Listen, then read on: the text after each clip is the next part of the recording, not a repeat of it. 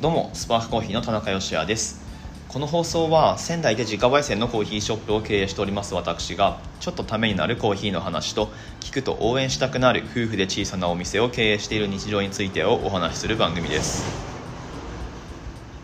はい6月2日に娘が生まれたんですけれども、まあ、このほど3ヶ月が過ぎまして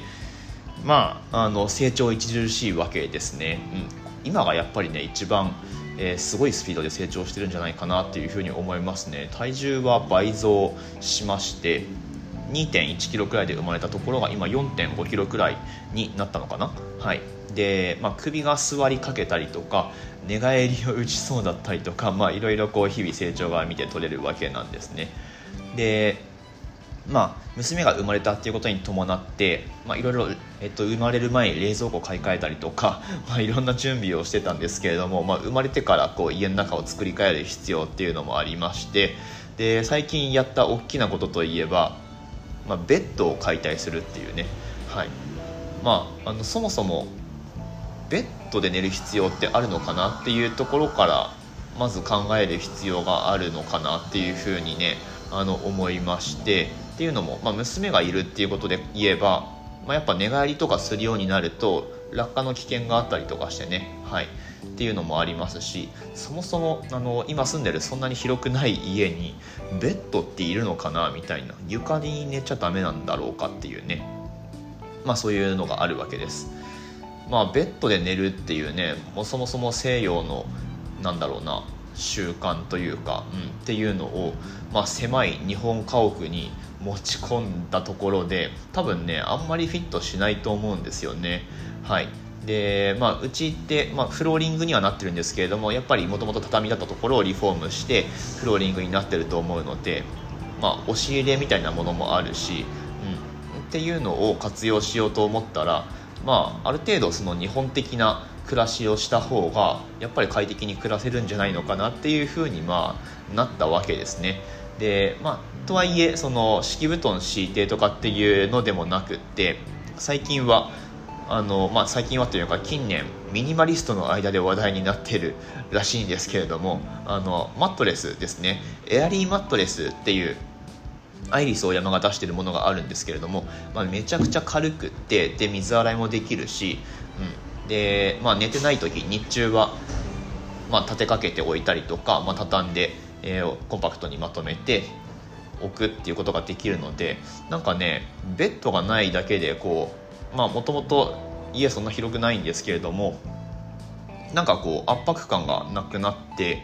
こう気分がいいですね、はい。まあ、数日そんな感じで暮らしてるんですけれどもまあまあそんな、えー、なんだろうな娘が生まれたことによる変化っていうのも楽しみつつ、まあ、日々ねお店の方もやってるわけなんですけれども、はい、えー、どうでもいいオープニングトークから今日は入りましたが今日お話しする内容としてはエアロプレスチャンピオンシップで惨敗してきましたっていうお話をしてみようと思いますのでぜひ最後までお付き合いください。本日は2021年9月4日土曜日の放送です。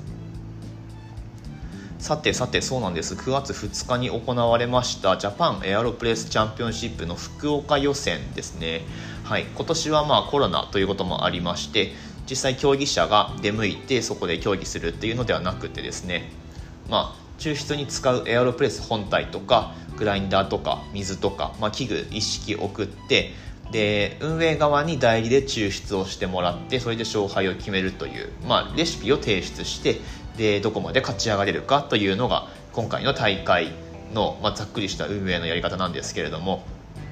はい、こちらがですね、まあ、エアロプレスのインスタグラムの方でもう結果が出てるので、はい、ご覧になってた方もいると思うんですけれども匠バリスタそうですね。あの出場したのは田中匠バリスタうちの奥さんですけれどもが出場しまして1回戦はねどうにか突破できたんですけれども2回戦で敗退ということになってしまいました。はい。ねあの、まあ、せっかくだからファイナル残れればよかったんですけれども。はい、えー、まあ、応援してくださった皆様本当ありがとうございました。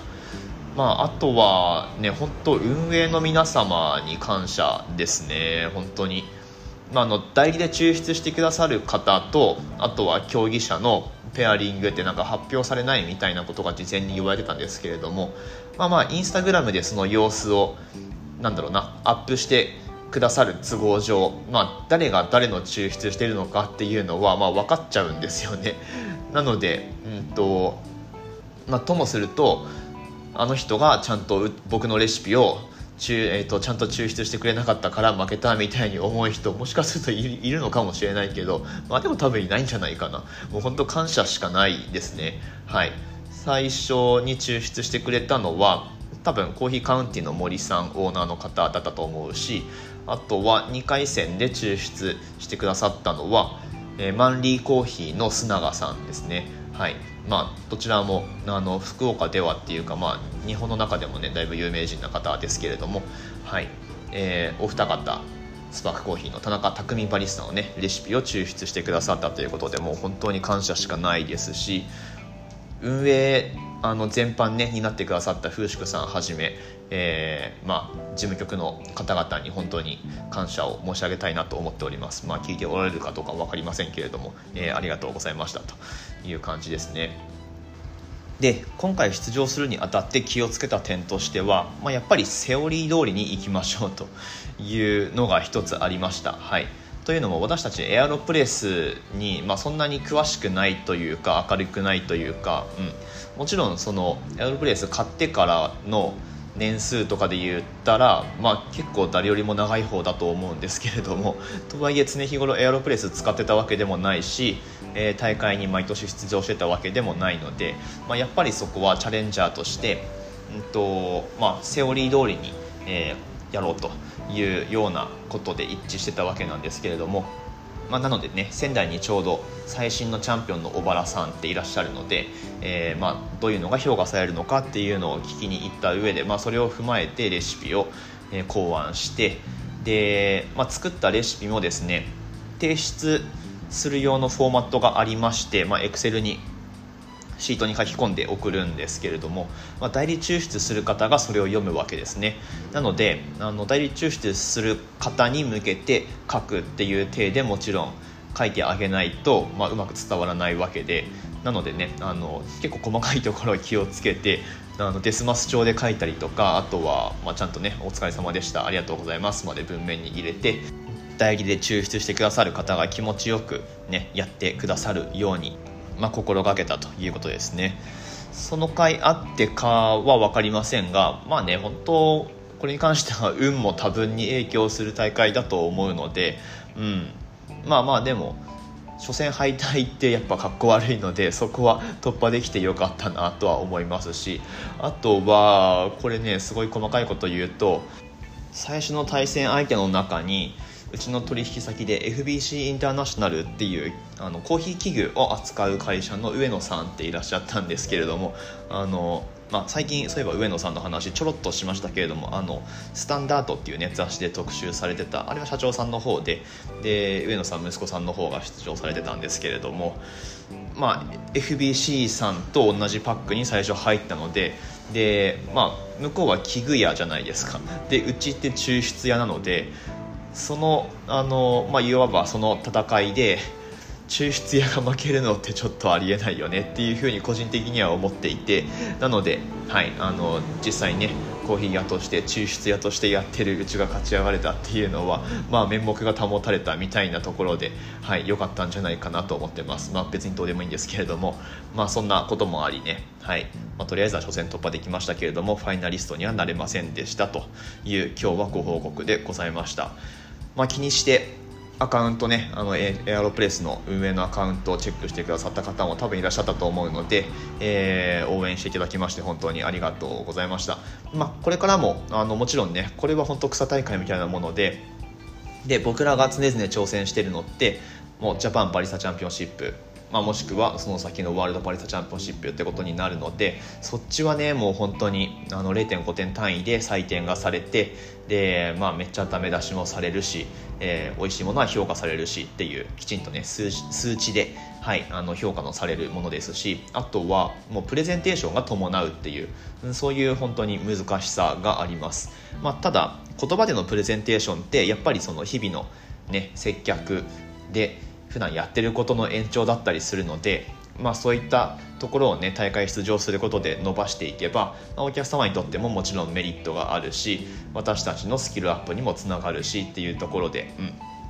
うんあのまあ、これからも頑張っていこうと思っております。でまあさらにはね娘が生まれたっていうこともありましてまあどういった姿を今後その娘にねあの見せていけばいいのかっていうのを考えた時にまあやっぱりなんかこういろいろ挑戦するっていう姿を、うん、見せていくっていうのはいいんじゃないかなというふうに、まあ、夫婦2人で昨日も話してたわけなんですね。はいまあ、結果の出る出ないは別にしていろいろこうチャレンジしていくっていう姿勢をねあの見ることで、まあ、何かしら感じ取ってほしいなと思いますし、まあ、それを見た上でなんかすげえ効率的にこう近道で成功するみたいな方法を取っていくっていうのもまた一つだと思うし、うんまあ、同じように娘もいろんなことになんか手出してっていう風な未来も、まあ、それはそれで一つだし、はい。まあ、あのとにかく私たちは挑戦し続けるという感じで、えー、まあ大まかな方向性としてはそういうふうに夫婦で一致してますので、まあ、その過程をですねこのラジオでも都度お伝えしていこうと思っておりますので引き続き楽しんでいただければというふうに思っております。はい本日はちょっと短いですけれどもこの辺りで終わりにしようと思います。WBC の話ね続きでしてましたけれどもえっと丸5まで行ったんでしたっけ？はい2018年のことだけ。しかも2018年のチャンピオンについてだけ話して丸々1回終わってしまったという、えー、若干事故ってる感じがしますけれども、まあ、次回丸6で、えー、一応2019年行われた WBC としては一番最後の2019年までを振り返ってで、まあ、その先多分丸7くらいでまあ、2021年今年の WBC とかあと競技会がどういう風な流れになっていくのかっていうことについてちょっと考察をしてみようと思っておりますまあそれ明日の放送になるかちょっと分かりかねますが、まあ、今後やっていきますのでそちらもお楽しみにしてみてくださいはい、ここまでお聞きくださいましてありがとうございました。私たちスパークコーヒーのオンラインストアは楽天市場に出店をしております。この放送の詳細欄のところにリンク貼ってありますので、ぜひぜひ興味のある方は覗いてみてください。ということで、明日の放送でまたお会いしましょう。美味しいコーヒーで一日が輝く Good Coffee Sparks Your Day。スパークコーヒーの田中でした。そうそう、大会で使った豆がまだあるので、よかったらエアロプレスお店でオーダーしてみてください。